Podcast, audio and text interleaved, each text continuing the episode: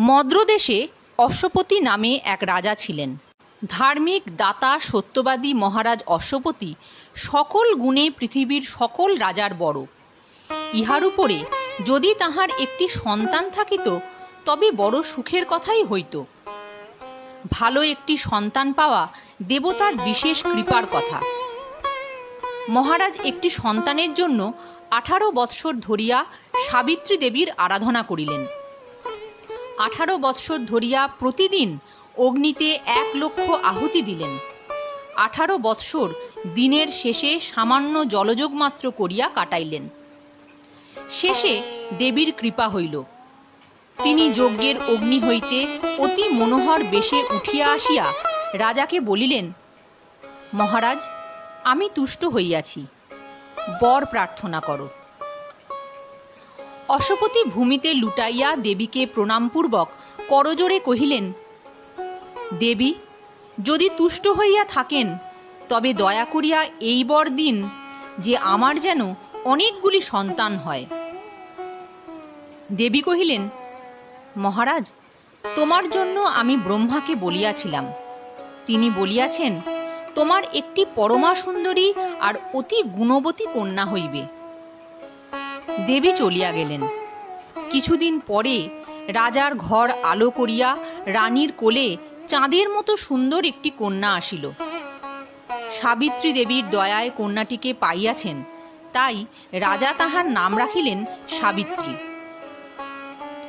যেমন দেবতার নামে নাম, তেমনি মেয়েটি দেখিতে দেবতার মতো সুন্দর। বিধাতা যেন সোনার সহিত সকালবেলার সূর্যের আলোক মিশাইয়া তাহার শরীরখানি গড়িয়াছিলেন। লোকে মোহিত হইয়া এক দৃষ্টে তাহাকে চাহিয়া দেখিত। আর ভাবিত, না জানি কোন দেবতার মেয়ে আমাদের রাজার ঘর আলো করিতে আসিয়াছেন? সাবিত্রী ক্রমে বড় হইয়া উঠিলেন, আর ক্রমেই তাহার মনে ভগবানের প্রতি ভক্তি জাগিয়া উঠিল। ভগবানের কৃপায় সকল সময়েই তাহার মুখে এমন আশ্চর্য একটি তেজ দেখা যাইত যে রাজপুত্রেরা তাহাকে দেখিলেই নিজেদের চঞ্চলতার কথা ভাবিয়াই লজ্জিত হইতেন। সেই লজ্জায় তাহাদের কেহই সাবিত্রীকে বিবাহ করিতে আসিতে সাহস পাইলেন না। একদিন সাবিত্রী স্নানের পর দেবতার পূজা করিয়া রাজার নিকট আসিয়া দাঁড়াইলে তাহার সেই অপরূপ মূর্তি দেখিয়া রাজা নিতান্ত দুঃখের সহিত চিন্তা করিতে লাগিলেন। হায়, মায়ের এমন সুন্দর মূর্তি, এমন সকল গুণ, মাকে কেহই বিবাহ করিতে আসিল না। তারপর তিনি সাবিত্রীকে বলিলেন, মা লক্ষ্মী, ধনরত্ন লোকজন সঙ্গে দিব, সোনার রথ সাজাইয়া দিব। একবার দেশ ভ্রমণ করিয়া আইসো। যদি কোনো রাজপুত্রকে দেখিয়া তোমার ভালো লাগে সেই রাজপুত্রের সহিত তোমার বিবাহ দিব। তাহা শুনিয়া সাবিত্রী লজ্জায় মাটির দিকে তাকাইলেন। বুড়া মন্ত্রী বিশ্বাসী লোকজন ঠিক করিলেন। তাহারা পথে খরচের জন্য মণিমুক্তার পুঁটলি কোমরে বাঁধিয়া লইলেন। তারপর সোনার রথ সাজাইয়া সাবিত্রীর ঘরের দরজায় আসিয়া দাঁড়াইলেন। তারপর সাবিত্রী পিতামাতার চরণে প্রণাম করিয়া ভক্তিভরে তাহাদের পায়ের ধুলা মাথায় লইলেন। তখন বুড়া মন্ত্রী স্নেহের সহিত তাহাকে রথে তুলিয়া দিলে সারথি রথ চালাইয়া দিল। তারপর রাজকুমারী কত তীর্থ, কত তপবন দেখিয়া বেড়াইলেন, কত দান করিলেন, কত আনন্দ পাইলেন, তাহা বলিতে গেলে আমি শেষ করিয়া উঠিতে পারিব না। অনেকদিন পরে যখন সাবিত্রী দেশে ফিরিলেন, তখন অশ্বপতি আর নারদমুনি বসিয়া কথাবার্তা কহিতেছিলেন। সাবিত্রী তাহাদিগকে প্রণাম করিতে গেলে নারদ বলিলেন, মহারাজ, তোমার এই কন্যাটি কোথায় গিয়াছিল? মেয়েটি বড় হইয়াছে, তবুও কেন উহার বিবাহ দিতেছ না? রাজা বলিলেন, আমি ইহাকে দেশ ভ্রমণে পাঠাইয়াছিলাম। মনে করিয়াছিলাম, কোনো রাজপুত্রকে ইহার ভালো লাগিলে তাহারই সহিত ইহার বিবাহ দিব। এই বলিয়া রাজা সাবিত্রীকে জিজ্ঞাসা করিলেন, মা, এমন কোনো রাজপুত্রকে দেখিয়াছ কি? পিতার কথার উত্তর না দিলেই নয়, অথচ মুনি ঠাকুর সামনে বসিয়া আছেন।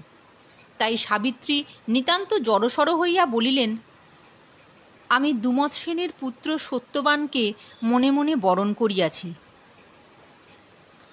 দুমত সেন শাল্য দেশের রাজা ছিলেন। তিনি অন্ধ হইয়া যাওয়াতে শত্রুরা সুযোগ পাইয়া তাহাকে রাজ্য হইতে তাড়াইয়া দেয়।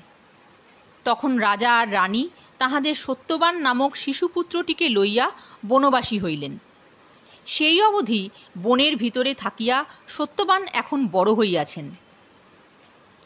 সত্যবানের কথা শুনিয়া নারদ চমকিয়া উঠিলেন। তারপর তিনি মুখ ভার করিয়া মাথা নাড়িয়া বলিলেন, তাই তো, কাজটি ভালো হয় নাই।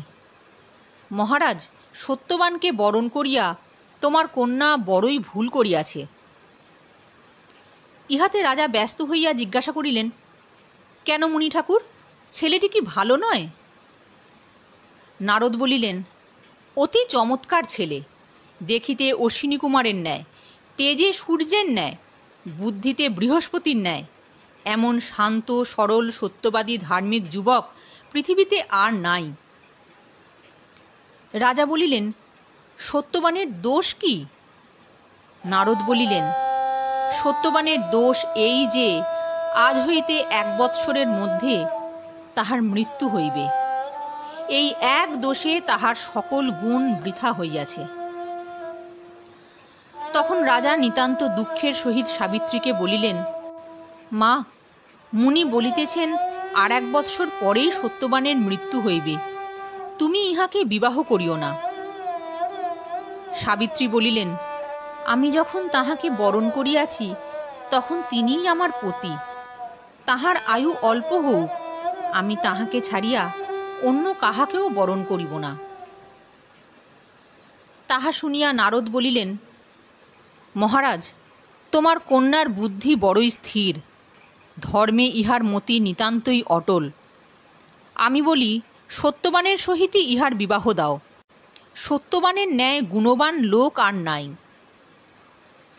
রাজা বলিলেন, আপনি আমার গুরু, আপনি যাহা বলিবেন তাহাই হোক এই বলিয়া নারদ চলিয়া গেলেন আর অশ্বপতি সাবিত্রীর বিবাহের আয়োজন করিতে লাগিলেন। তারপর শুভ দিন স্থির করিয়া ব্রাহ্মণ পুরোহিত সকলের সহিত রাজা সাবিত্রীকে লইয়া সেই বনের ভিতরে দুমৎ সেনের নিকট উপস্থিত হইলেন। অন্ধ রাজা দুমৎ সেন এক শালগাছের তলায় কুশাসনে বসিয়া আছেন। এমন সময় অশ্বপতি সেখানে গিয়া বলিলেন, মহারাজ, আপনাকে নমস্কার করিতেছি। আপনি ভালো আছেন তো? আমি মদ্রদেশ হইতে আসিয়াছি।